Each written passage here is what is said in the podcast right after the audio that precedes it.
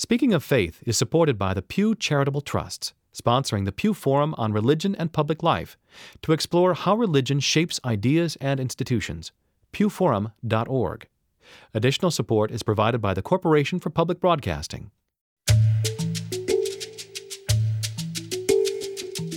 I'm Krista Tippett, and this is Speaking of Faith. Today, the meaning of faith. The word religion has become controversial in our time. Is faith necessarily linked with religious doctrine? In this hour, we'll explore what the word faith means in different vocabularies and lives. We'll speak with author Anne Lamott, Rabbi Lawrence Kushner, a Buddhist thinker, and Muslim theologian Omid Safi. It doesn't matter which spiritual community or tradition we come from, it's uh, easy to see situations where tremendous atrocities have been committed in the name of our religions. Whether one is Catholic and one thinks about the sexual abuse in the Catholic Church, or one is Muslim and thinks about obviously 9 11, or one is Jewish and thinks about some of what is being done in Israel, or one is Hindu and thinks about what was done in Gujarat. Omid Safi speaks for many Americans of many traditions and of no religious tradition at all when he describes an emerging modern use of the word faith. Religion is hard these days, and many people are searching to find ways of affirming uh, more enlightened, more spiritual, more pluralistic understandings of religion today. And some people have talked about the term faith as one that opens up such a possibility. The word faith can denote the dogma of a religious tradition, and it is perhaps most liberally used in our culture by Christians. The dictionary, as well as our culture, also equates faith with other words like trust, loyalty, belief, even unthinking belief, hence blind faith. In this hour, we'll crack that word and its connotations wide open. We'll speak with Rabbi Lawrence Kushner. We'll hear more from Omid Safi and from an unconventional born again Christian, Anne Lamott, the best selling author of Traveling Mercies. But we begin with Sharon Salzberg. She is one of a small circle of Americans who discovered Buddhism, studied in Asia with great Buddhist teachers, and brought this tradition to mainstream America in the 1970s. In 1976, she co founded the Insight Meditation Society in Barre, Massachusetts, one of the most prominent Buddhist centers in the Western world. And now she has written a book called Faith, which she quickly admits is not a notion commonly associated with Buddhism. It is an unusual word to associate with Buddhist teaching, and yet certainly it's intrinsic to the path he taught because it's that moment which, which said, I'm going to try that movement of our heart that says, yes, this can be for me. I think that we all rely on that kind of faith every single day. Otherwise, we wouldn't get out of bed. And that's faith. And, and so it's essential to the undertaking of any kind of spiritual life. Sharon Salzberg was raised Jewish, and in her childhood, she experienced a series of losses which might have destroyed faith of any kind. But Buddhism embraces suffering as a fact of human life, and that captivated her. I wanted to know how Sharon Salzberg got to this point that after decades of practicing and teaching Buddhism, she wants to encourage delight in the word faith. To help reclaim faith, she writes, as fresh, vibrant, intelligent, and liberating. When I first started writing the book, which was about five years ago, and I told people I wanted to write a book on faith, I was met with chagrin and amusement and dismay and even anger. And right. Because so many people associated that word with a loss of self respect and just succumbing to the vision of truth of another, whether it was another person or a tradition or a kind of blind adherence to dogma. And and you recount this class that you just taught in Los Angeles where you, you uh-huh. wanted to use the word and everyone came forward with their story, and faith was yeah, really a yeah. word they experienced to be destructive and damaging. Yes, very much so, where you could not ask questions, you could not speak your mind, you could not uh, express your doubt, and and that was the the climate that I met a lot when I told people I wanted to write a book on faith. For me, faith has a lot to do with courage, and it's the courage to step forward into the unknown. And first of all to admit that we don't know. You know we can we can be so afraid to admit that and, and try to be in control of absolutely everything and to actually admit we don't know and yet to say you know i have the strength to go forward anyway and to embrace what happens and to have an open-hearted participation in life you know for me that's a, a meaning of faith Talk to me about what you have learned, what connotations the word, or at least the, the word as translated, um, has, you know, in your tradition. I mean, in Pali, it, ha- it has different connotations, I think, even in the vocabulary when you're using the word, right? Mm-hmm. Well, sometimes it's translated, the word in Pali, which is the language of the original Buddhist text, is saddha, S A D D H A. And sometimes it's translated as faith, sometimes as trust, sometimes as confidence or clarity, even devotion. And in fact, when I was uh, back in the days when I was still writing and, and telling people I was writing a book on faith, one of my friends said to me, Well, why don't you give yourself a break and just call the book Trust? You know, you won't have all of those reactions. It'd be a I like lot that. easier, you know. Yeah. But there's something in me that did want to reclaim the word, you know, because it's so powerful a word and, and so misunderstood. I wanted us to be able to use it um, in a way that honored its incredible power. Because in Buddhist teaching, faith isn't a commodity that we either have or we don't have. And if we don't have enough or we don't have the right kind, we're going to be condemned maybe forevermore. But instead, faith is it's like a journey and it's an unfolding of the heart that's based on love for ourselves and being able to reach out to others and let others reach out to us to have a bigger picture of life where there's a sense of belonging and, and connection instead of feeling so alone and apart. There's this, um, the word saddha also, is it literally to place the heart upon? Yeah, that's the literal translation. Yeah, there's this wonderful connection that Buddhism makes between the heart and the mind. It doesn't uh, take them apart in a way, right? Yeah, they're actually the same word. They're the same word. it's same exactly word. the same word. right. As interestingly enough, anger and fear are the same word. Mm. They're exactly the same word. I'm just trying to think about how that also fills the the, the notion with a different kind of meaning. Yeah, well, I think, you know, uh, to place the heart upon depends on certain prior realizations. One is that we have a heart, and the other is that it's our conviction, it's our energy, and the kind of split that we experience is, is more of a Western notion, um, certainly than Asian. In every Buddhist language, it's the same word for heart mind. But I think the understanding of faith is very different. It involves these different phases in Buddhist teaching. The first phase is called bright faith, Right. where the experience may be that, you know, it's almost like we've been sitting in a dark and closed room with the door shut, and we feel that sense of confinement, and then the door swings open. And the light comes in, and we realize it's a big world out there. And maybe we meet a teacher who moves us very much, who inspires us, or we read a passage or a book, or we're in a circumstance with a community. Something happens so that we feel lifted out of the circumstance of our life and we have this sense of immense possibility and we fall in love basically. You know, we have to f- name this that in I think in English or in our culture when we mm-hmm. talk about faith, we have this association of faith in something, mm-hmm. right? Faith in God. And when you're thinking about bright faith or, or, or as your faith matures, tell me how you think about it differently. How does that work? Well, I think there's both there are both things. There is the act of faith, which is really fascinating to explore regardless of what we have faith in, because that says something about ourselves, you know. It says something about our sense of moving into the center of possibility and not just deferring that to somebody else. You know, like we could sit around and say, well, isn't that great? The Buddha got enlightened 2,500 years ago, you know? But um, it's that moment of saying, what does that mean for me?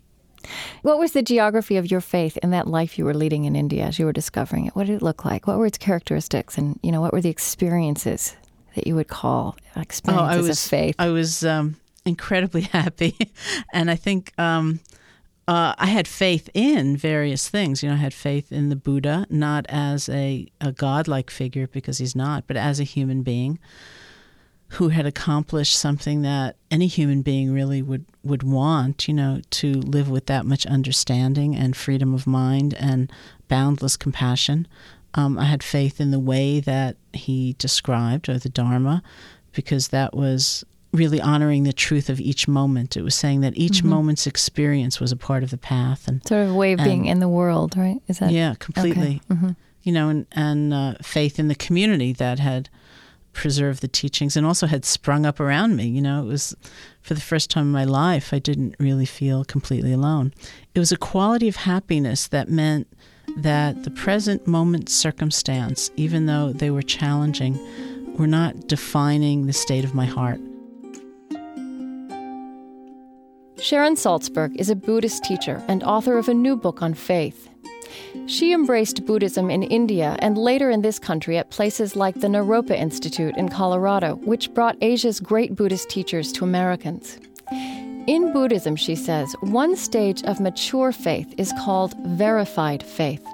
The Buddha said over and over and over again don't believe anything. Don't believe anything just because I said it. Don't believe anything just because you've read it in a sacred text. He said, put it into practice. Put it into practice and see for yourself if it's true. And I'm not sure I really wanted that when I was in India. You know, I was very young and I just wanted somebody to kind of hold me and keep me safe and tell me what to believe and what not to believe. And uh, and yet having come into a Buddhist tradition, all I heard over and over again was don't believe anything, put it into practice. It's almost like, ironically enough, the movement from bright faith to verified faith is a movement that involves learning how to doubt. And so it's based on the feeling that we have both the right and the capacity to know for ourselves what is true. And uh, all of my teachers just insisted on that, even though I didn't like it very much. You wanted them to tell you, you wanted them to give you definitive truth. Absolutely. You know, I wanted them to tell me what was true and hold me to a certain standard of belief. Right. You know, to say, well, to be a good Buddhist, you know, you're going to have to believe these 15 things and and don't ever ask about them. You know, this is, we're breaking a stereotype here because you're saying that doubt and questioning are built into faith itself. Mm-hmm. They're part of the same thing. And you have this Yeah. wonderful line. I love this. Questioning means longing to know the truth deeply and insisting that we can.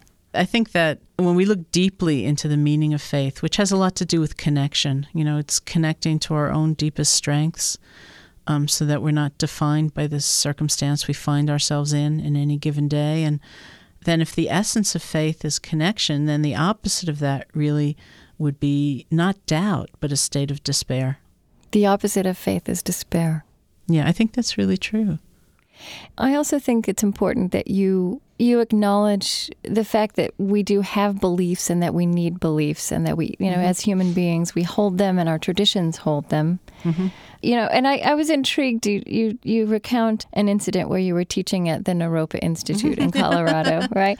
And you talked about a you know a real disagreement that there is a different belief between, for example, Theravada and Tibetan Buddhism mm-hmm. between what happens after death and it, it's simply the the two interpretations of that are different.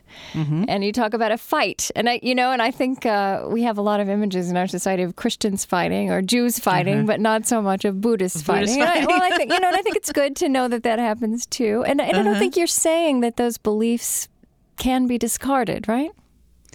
Well, I don't think really we can discard beliefs. I think mm-hmm. that everything really depends on how we use them. And the example at Naropa Institute was a perfect example where I was in a discussion with somebody from the Tibetan tradition of Buddhism, and I had been much more highly trained in the Theravadan tradition. And they do hold two different belief systems about what happens after death, even though every Buddhist school posits a cycle of death and rebirth again Right. and again.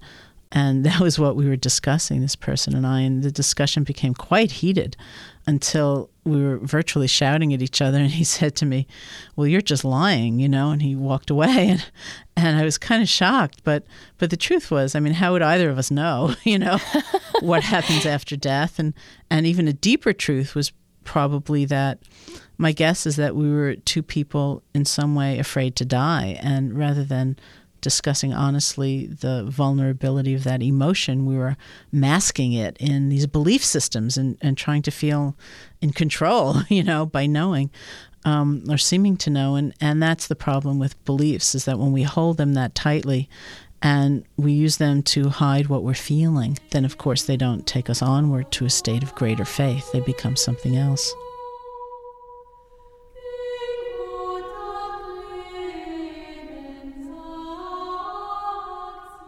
Sharon Salzberg's book is Faith Trusting Your Own Deepest Instincts.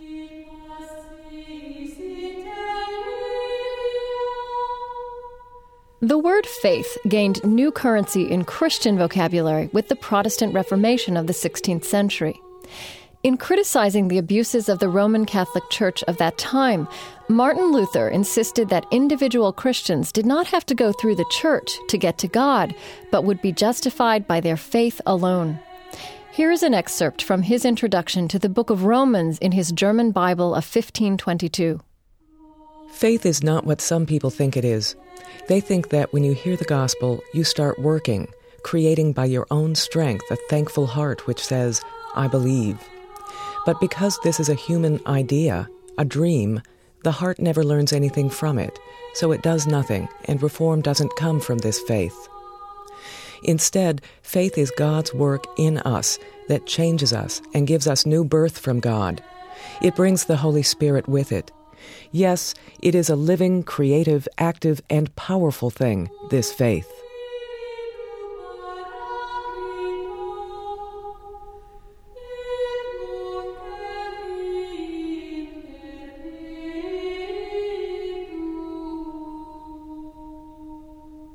Krista Tippett, and this is Speaking of Faith. Today, we're exploring what the word faith means in different religious vocabularies and lives. You can watch Jews self destruct in front of your very eyes if you ask them what they believe. because nothing in their religious tradition or culture has taught them what would be an acceptable answer. My next guest, Rabbi Lawrence Kushner, has been called one of the most creative spiritual thinkers of our time. He is a rabbi in the Reformed tradition of Judaism and the author of many beloved books. When I sat down to speak with him about different understandings of the word faith, I told him that I had a sense faith is not as resonant a word in a Jewish vocabulary as it is in a Christian one, and certainly not one used as often. He agreed, and he confessed that if he heard the title of this show, Speaking of Faith, Knowing Nothing, he might imagine that it is an exclusively Christian program. But he then proceeded to give me some of the most compelling definitions of faith which I ever hope to hear. Within his stories, I also find pointed distinctions between faith and doubt, belief and religion. I was once working with a group of uh, Jewish junior high school kids this must have been 25, 30 years ago. And I asked them if they believed in God. And I was hoping, as a good teacher, that some would say yes and some would say no, and it would be a neat discussion. But no one said he or she did, and I was I was devastated. I mean, Did, they didn't they even didn't. say. They, yeah, they, mm-hmm. I, no, I don't believe in God. Like like no, it's not raining out. I was I remember being devastated. I, I remember thinking, so it's come to this: uh, three thousand years of piety and struggle and agony for a bunch of obnoxious little suburban kids who don't believe in God. And I I, uh, I wanted to you know sort of wring their necks, and I, I don't remember what I did. I probably did the equivalent of falling back a few yards to punt. And then later on in the discussion, I don't know where it came from. I said, by the way, how many of you kids have been close to God? And so help me, every kid raised his hand. And that was a very eye-opening experience for me. And I, I, I realized that Jews will say, uh, "I've been close to God, but I'm not sure I believe in God." uh, if if you ask a Jew, uh, "Do you or do you not believe in God?" you're they're likely to regard it as something that's put to them by the House Un-American Activities Committee. Say, "May I speak to my attorney?" I'm not sure. I don't, but but if you say, "Have you been close to God?" Oh well, yeah, I was close last Shabbos when Mother lit the candles, or you know, when somebody I love died. I was aware that the the texture of religious time was different, and that I was more intimate with the source of holiness uh, in the universe. I had a uh, professor at rabbinic school. His name was uh, Samuel Sandmel. He, he wrote widely about Jewish and Christian issues. He's a beautiful man.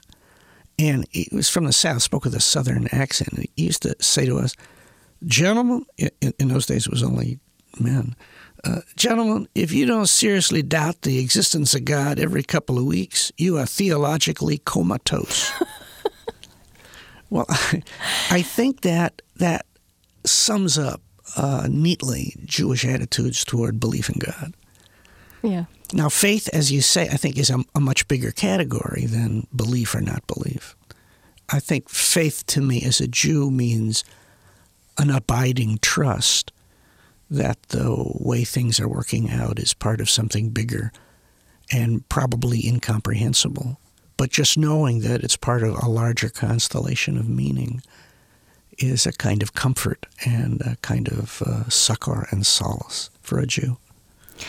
You wrote one reason we find talking about God so difficult is we're part of what we are trying to understand. What makes that harder to talk about? It pushes the edge of language. Don't be absolutely right. Mm-hmm.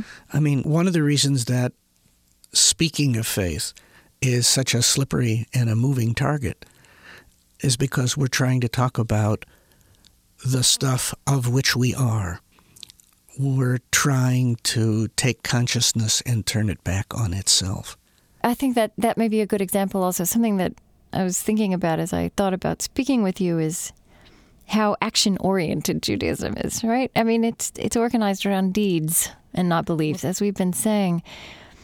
This word faith and maybe even the way Christians often present themselves in public has so much to do with with beliefs, not well, with it. J- Judaism, I think, Krista, is uh, an incorrigibly behaviorist tradition. Mm-hmm. It seems to have given up on trying to positively identify or clarify the ultimate motive behind any deed. Right. I mean, everybody agrees that the ultimate motive should be to do the deed because it's what God wants you to do. But it's so hard to figure out what would get somebody to do the deed for all the other reasons that Jews finally just give up and say, just shut up and deal. Just do the next thing. Do the right thing right? Just do whether you want to, or not, whether you believe I don't, it or not. But I don't believe it. The answer is just do it, because if you wait till you believe it, hell can freeze over. Uh, and it's better you should just do the right thing whether you believe it, because I think Jewish psychology would believe that personality and what we're calling faith follows deed. Yes. Follows right action. Mm-hmm. And at that point, it might it might be an interesting concept, right? Faith that follows yeah. action uh, Jews would say, What do I believe? Well, let's see. I went to synagogue pretty regularly. I gave charity. I studied the holy books. I was a good person. Well, by God, look at that. I, I think I'm a person of faith. Rabbi Lawrence Kushner. After a short break, we'll return with more of my conversation with him. Also, writer Annie Lamott and Muslim theologian Omid Safi. You're listening to Speaking of Faith, produced by Minnesota Public Radio and distributed by PRI. I'm Krista Tippett. Stay with us.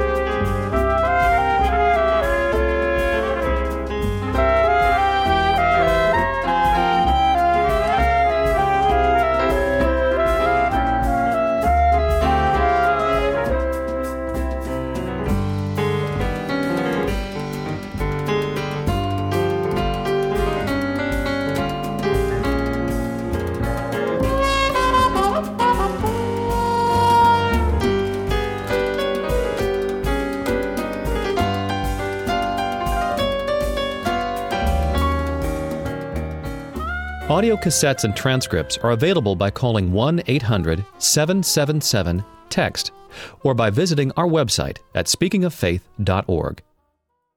Welcome back to Speaking of Faith. I'm exploring the meaning of faith with Rabbi Lawrence Kushner. In recent years in America, speaking of faith became a controversial enterprise. Some religious voices dismiss other beliefs wholesale while proclaiming the rightness of their own. But in the name of tolerance and diversity, some others have taken comfort in superficial similarities among religions. Lawrence Kushner has participated in important interreligious conversations with, among others, the Tibetan Buddhist leader, the Dalai Lama, and Christian contemplative Basil Pennington. He is at once open hearted towards other traditions while thoroughly grounded in his own. And speaking of faith, he says, does not mean we overlook differences. In fact, from his perspective, disagreement can be a fine way to honor one another. The way I be a human being is to be a human being of the male persuasion. And the way you be a human being is to be a human being of the female persuasion. We can't take our gender away out of some misguided attempt to realize our commonality. Our commonality comes from passionately clinging to our uniqueness and our individuality and our difference. And I, I remain convinced that uh, I start by telling you who I am and what I believe, and arm wrestling with you, having a big fight about it. That's that's healthy. That's fun. I mean, in Jewish tradition, that's a mark of high respect. Mm-hmm. But I, I, I also expect that if you continue to be honest and I continue to be honest, and we stay at it long enough, we'll discover that we each have one another's cards in our hands. And that would be speaking of faith. Yeah, absolutely. I mean, for Jews especially, uh, going back to the image I think we talked about uh, earlier when, when I said that Jews regard the sacred text as so sacred it has an infinity of meanings. Uh, that also means that there are an infinity of arguments that are possible. Right. I, I once, as a young rabbinic student, was having a cup of coffee on the Lower East Side. I had a big volume of Talmud, so I'm easily identifiable as a serious Jewish student. And it's true. Some some old Jew comes over with, to the table with a cup of coffee. There weren't many people in the restaurant. It's the middle of the morning. He sees the book. He looks at me. He says, "So, new young man, how about an argument?" and I said, uh, "But I believe in God." And he said, "I don't. Let's argue." I mean, uh, for Jews, because we have that sacred text in front of us, then each one is allowed to fly off in his or her own unique interpretive direction. And arguing about the meaning of text is a way that Jews have of bringing one another into being again and again. And tell me what it says about the nature of religious truth that, you know, you've also written that spiritual truth wants to be spoken, that once you speak or show the words to someone else, then both of you are different. I mean, what does that say about the nature of religious truth, about the ultimate reality that we're right trying to get now, inside? If you and I were really brave and really fortified and really spiritually secure, and we dared open our hearts to one another, there's no telling what would happen to us as a result of this conversation. I would really have to listen to you. And I would have to be prepared for the possibility that you have something new to tell me I've never heard before. And once I heard it, I would be different. And if you sensed that I had heard it and I was different, that would make you different, and that we'd have to start all over again. Now that's that's pretty messianic. I understand it's not going to happen often. No, I like it. I think it's I think it's happened. I think it's happened in this hour.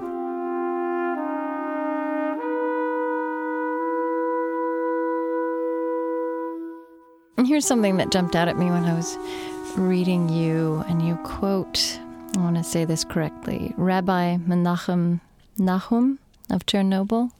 Yes. Is that right? Mm-hmm. It's The usually 18 pronounced Chernobyl, but that's pretty good. Chernobyl, and that and that's the Chernobyl in the former Soviet Union, or is that another I think Chernobyl? so. Yeah, yeah, yeah. I mean, An the joke 18th among the century mystic, yeah.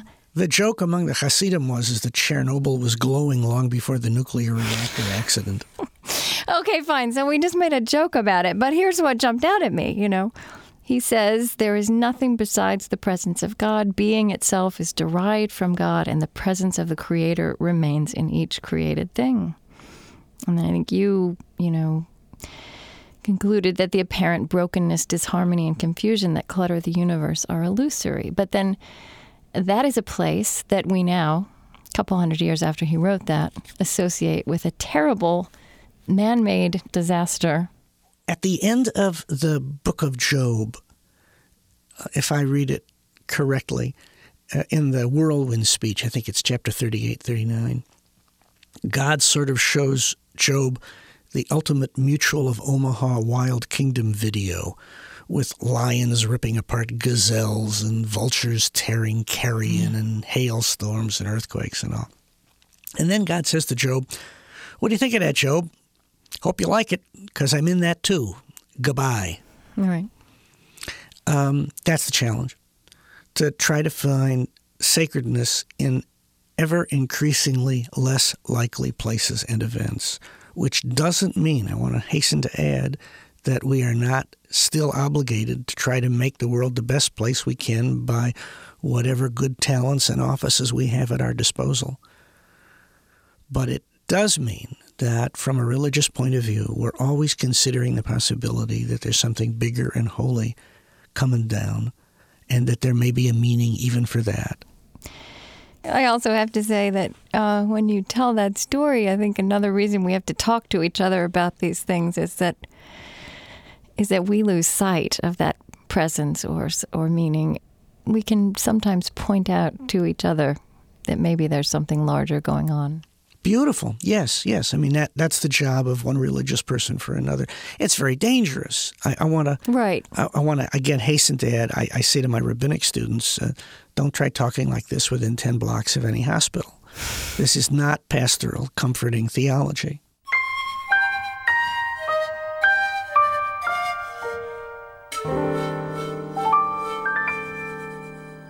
Rabbi and author Lawrence Kushner. His books include Honey from the Rock, An Introduction to Jewish Mysticism, and Jewish Spirituality, A Brief Introduction for Christians. I'm Krista Tippett, and you're listening to Speaking of Faith.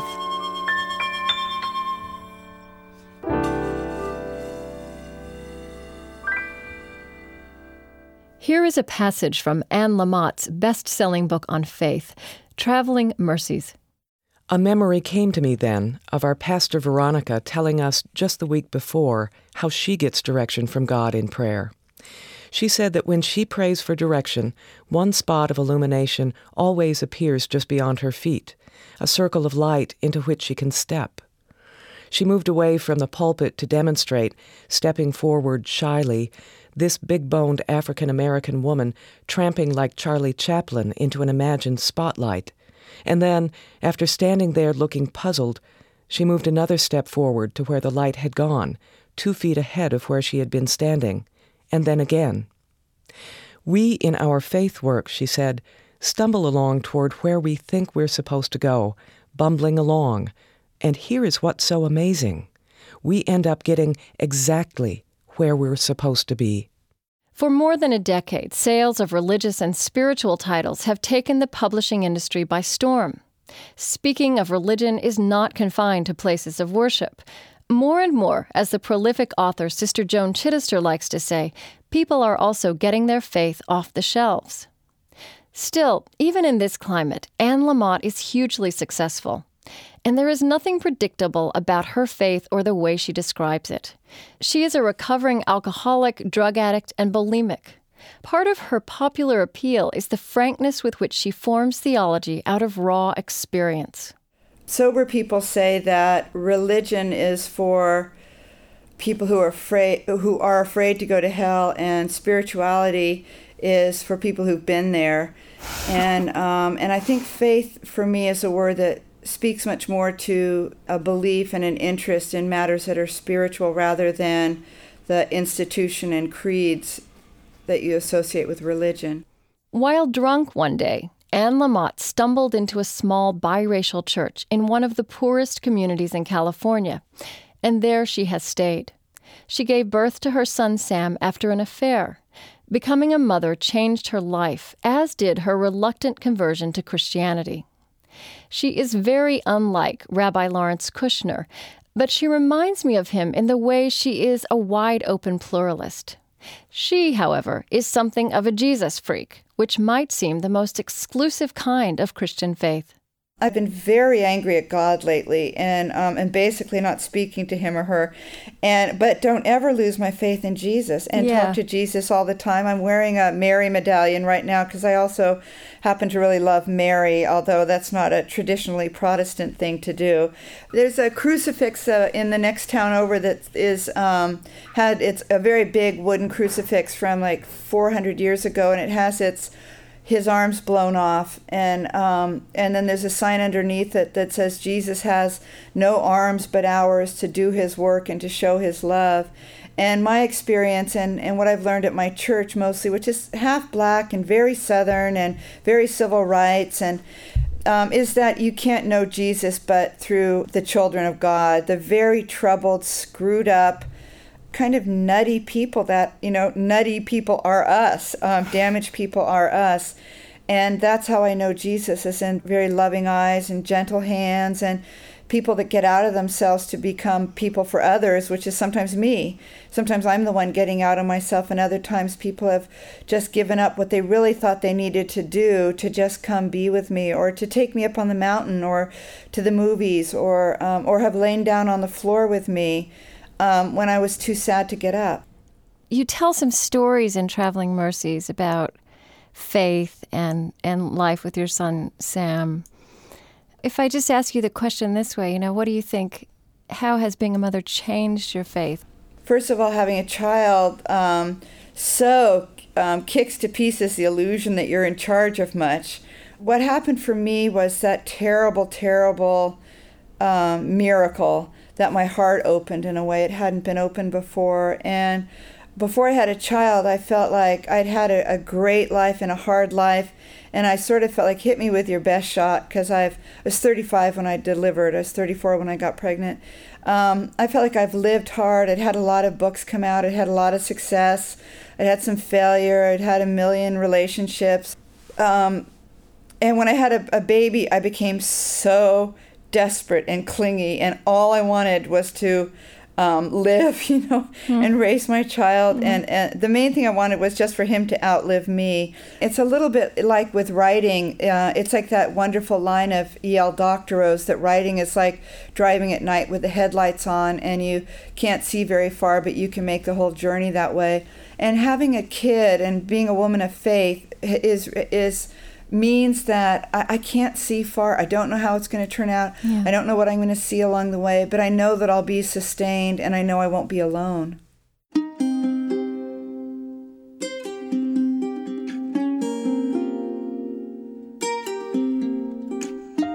Sam is the only kid he knows who goes to church, who is made to go to church two or three times a month. He rarely wants to. I make him because I can. I outweigh him by nearly 75 pounds. But that is only part of it. The main reason is that I want to give him what I found in the world, which is to say, a path and a little light to see by. Most of the people I know who have what I want, which is to say, purpose, heart, balance, gratitude, joy, are people with a deep sense of spirituality. They are people in community who pray or practice their faith. They are Buddhists, Jews, Christians, people banding together to work on themselves and for human rights. They follow a brighter light than the glimmer of their own candle. They are part of something beautiful. I saw something once from the Jewish Theological Seminary that said, A human life is like a single letter of the alphabet. It can be meaningless, or it can be a part of a great meaning. Our funky little church is filled with people who are working for peace and freedom, who are out there on the streets and inside praying, and they are home writing letters and they are at the shelters with giant platters of food. A reading from Traveling Mercies. Here again is the author, Anne Lamott. faith is a verb you know is i think the difference between faith and religion and and the verb is that we what what joins all of us in faith all people of all faiths i think is that we we believe in um, in a variation of the golden rule or karma that you get back what you put in and that if you want um, apricots you're not going to grow them from tomato seeds or arugula seeds and that we're here to take care of one another and, and that if we want to have loving feelings, we need to do loving things. That it, it's really an action word, faith is, and that the truth of our spiritual identity is not dependent on circumstance. I believe we're children of God, and I believe this to be true about um, Jews and Muslims and Hindus and, and atheists. I just believe we were created by uh, loving, um, the loving presence that we would call God or goodness or truth. And so the people of faith know that, the, that if you just show up and you're willing to help and you're willing to have a tiny, tiny spiritual awakening, such as that you don't kill yourself that day or try to kill anybody else, that things are going to work out. And they're going to work out one day at a time, but they're also going to work out tribally. But you keep doing in one in the same breath, you'll you damn religion and then you're talking like the most religious person I've ever spoken with. And I mean you're a wordsmith. You know what? Tell me what what words and vocabulary and pictures you want to throw out there when people think of religion so that they start thinking of someone more like you perhaps. Just to clarify things for a second, I really believe that fundamentalism is the great evil in this on this earth right now and from every different religious tradition. It's a conviction of, of being right and of feeling that we are um, chosen and that other people can be denied a seat at the banquet table. Whereas I believe that people of faith and in spiritual communities understand that everybody is a child of God and everybody needs to be fed, and that you just don't get to pick who you're going to sit with at the banquet, you know? So buckle your seatbelt. Um, I just want to tell you one quick story from church on Sunday during the children's sermon our pastor Veronica was teaching them about taking spiritual timeouts all day, and that um, that you could stop and close your eyes. And then she had them do that, and she said, "What do you hear?" And they're all different ages, from about three till twelve, and they're saying, "Oh, I hear dogs, I hear radio, I hear someone singing, I hear." Um, the wind, I hear lots of birds. And then this four year old boy said, I hear the water at the edges. And I thought, who's writing your stuff? And then I wanted to go up to him and say, hey, can I use that? I'm a writer. Can I use that? Were you going to use that? And um, so it's like the water at the edges. I think is a is a the, the water holding us up is a great religious image from the Bible, which is mostly what I read spiritually. Um, but the sense of the baptism, the being washed clean in the water, the the fact that it slakes our thirst, that in the Christian tradition it's living water that the holy spirit is the living water poured into us. Um, you know or in the, the story uh, by j.d salinger remember that short story teddy? It's at the very it's the very ah. last story in the nine stories. And um, it's a little boy who's a reincarnated lama and he's being interviewed on this cruise ship and um, and the interviewer who's like from the BBC or something is saying, well, when did you first understand what this whole that everything was God and that that that there was this great spiritual truth to our lives? And this eight-year-old or nine-year-old boy in huge baggy Bermuda shorts says. Well, one day I was watching my mother um, give my sister a glass of milk, and I just could see that it was God pouring God into God. And mm. um, when that little kid said, Oh, I hear the water at the edges, I thought, Yo, little man.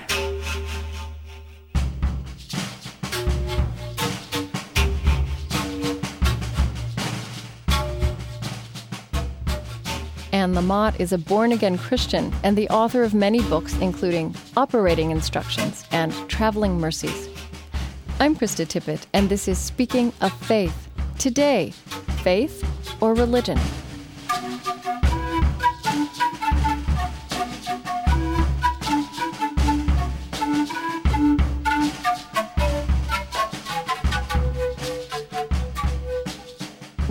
With Omid Safi, a professor of philosophy and religion at Colgate University and author of a new book, Progressive Muslims. Of all the major religious traditions, Islam, which stresses submission to the one God, would seem on the surface to be least inclined to distinguish between the human experience of faith and the practice of religion. But Omid Safi says it is not that simple. Instead, he suggests that faith is a good way to imagine the most hopeful possibilities for Islam in the coming years. The narrative that I'd like to start off with is one from the Quran. In this story, you have a group of nomads who come up to the Prophet Muhammad. قالت الأعراب آمنا The desert Arabs say, the nomads say, we have faith. قل لم تؤمنوا ولكن قولوا أسلمنا Instead, say to them, No, you do not have faith. Instead, only say, We have submitted. We have attained to Islam. ولما يدخل الإيمان في قلوبكم This is because faith has not yet entered into your hearts. So, in this narrative, you have a group of people who are boasting, in a sense, about having attained to faith. And the Quran says, no, there is no faith in your heart. You might have begun the act of submitting yourself to God, of becoming Muslim, but you're not yet at the level of faith. In a strange way, it's possible to be formally Muslim without having actualized the beauty of faith.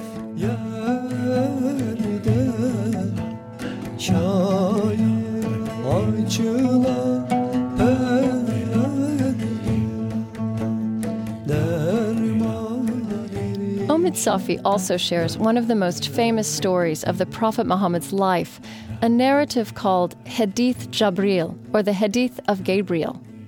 In it, the Prophet and his companions are approached by a stranger in very white clothing that shows no mark of his travels. The man behaves in an unaccountably familiar way with the Prophet, seating himself so close to Muhammad their knees touch, and without introduction demanding that the Prophet teach him about Islam. The story continues with the Prophet's answer. Islam, submission to God, means that you bear witness that there is only one God and that Muhammad is his messenger.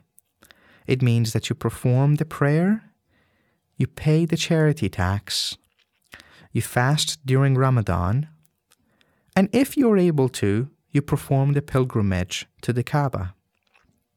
The man says, You have spoken the truth. And all the companions express surprise at the fact that he seems to be putting himself in a position of authority with respect to the Prophet. The stranger says, Now tell me about faith, about Iman. The Prophet says, Faith is that you have faith in God, the angels, the scriptures, all the messengers, and the last day. Again, the stranger says, You have spoken the truth. And it's at this point that he introduces even a higher category, one that is called ihsan. It's almost impossible to translate this term into English. Some have suggested spiritual excellence. Um, I prefer the term the actualization of goodness, the realization of beauty, which might be more accurate, but it's a mouthful. At this point, the Prophet says, Ihsan is that you worship God as if you see Him, as if you see God. And even if you don't see Him, to remember that nonetheless he sees you. The stranger goes through asking the Prophet a few more questions, and each time affirms that the Prophet has spoken in truth. In the end, the Prophet turns to his community and says, Do you know who that stranger was? The community expresses their ignorance, and he says, That was Gabriel. He came to teach you your religion. What's so interesting about the progression of this narrative is again, you have a hierarchy where that which we ordinarily think of as religion, Islam, is only the first step, it's the lowest common denominator. After Islam comes faith, faith that illuminates one's heart. But one doesn't stop there. The highest point that one should aspire to is this quality of ihsan, of spiritual excellence, of actualizing goodness, of realizing beauty. And that, of course, is a never ending goal. It's to live life as if one sees God, and if we don't, to remember that He, nonetheless, sees us. These are powerful narratives and powerful passages, and one can hope that in this day and age where there's so much fighting over religion and which religion is right and which religion is wrong, that people remember the qualities of faith and the qualities of spiritual excellence. And it's at that level that we can find a greater pluralism, a greater unity for humanity.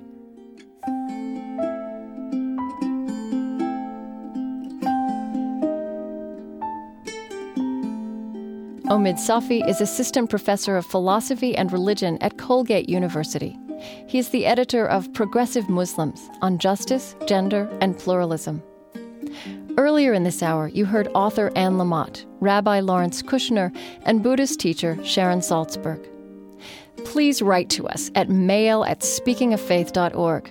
And if you'd like, send us your reflections on the meaning of faith and on speaking of faith. That's mail at speakingoffaith.org.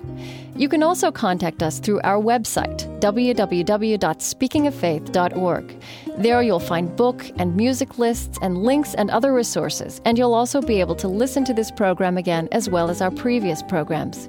You can also call Minnesota Public Radio at 1 800 228 7123. We'd love to hear from you.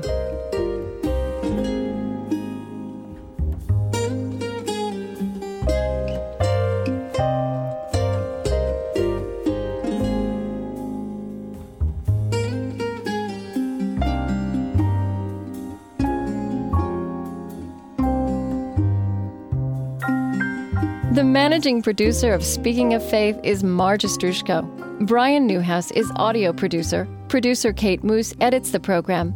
Our technical director is Mitch Hanley. Our webmaster is Dan Mitchell. Judy Nunnally is associate producer. The executive producer of Speaking of Faith is Bill Buzenberg. And I'm Krista Tippett.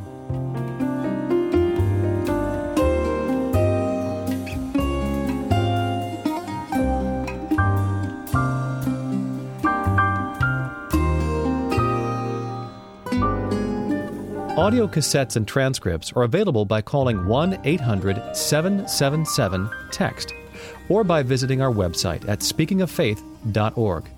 Speaking of Faith is supported by the Pew Charitable Trusts, investing in ideas, returning results. pewtrusts.com. Additional support is provided by Thrivent Financial for Lutherans and the Corporation for Public Broadcasting. Speaking of Faith is produced by Minnesota Public Radio and distributed by Public Radio International. PRI, Public Radio International.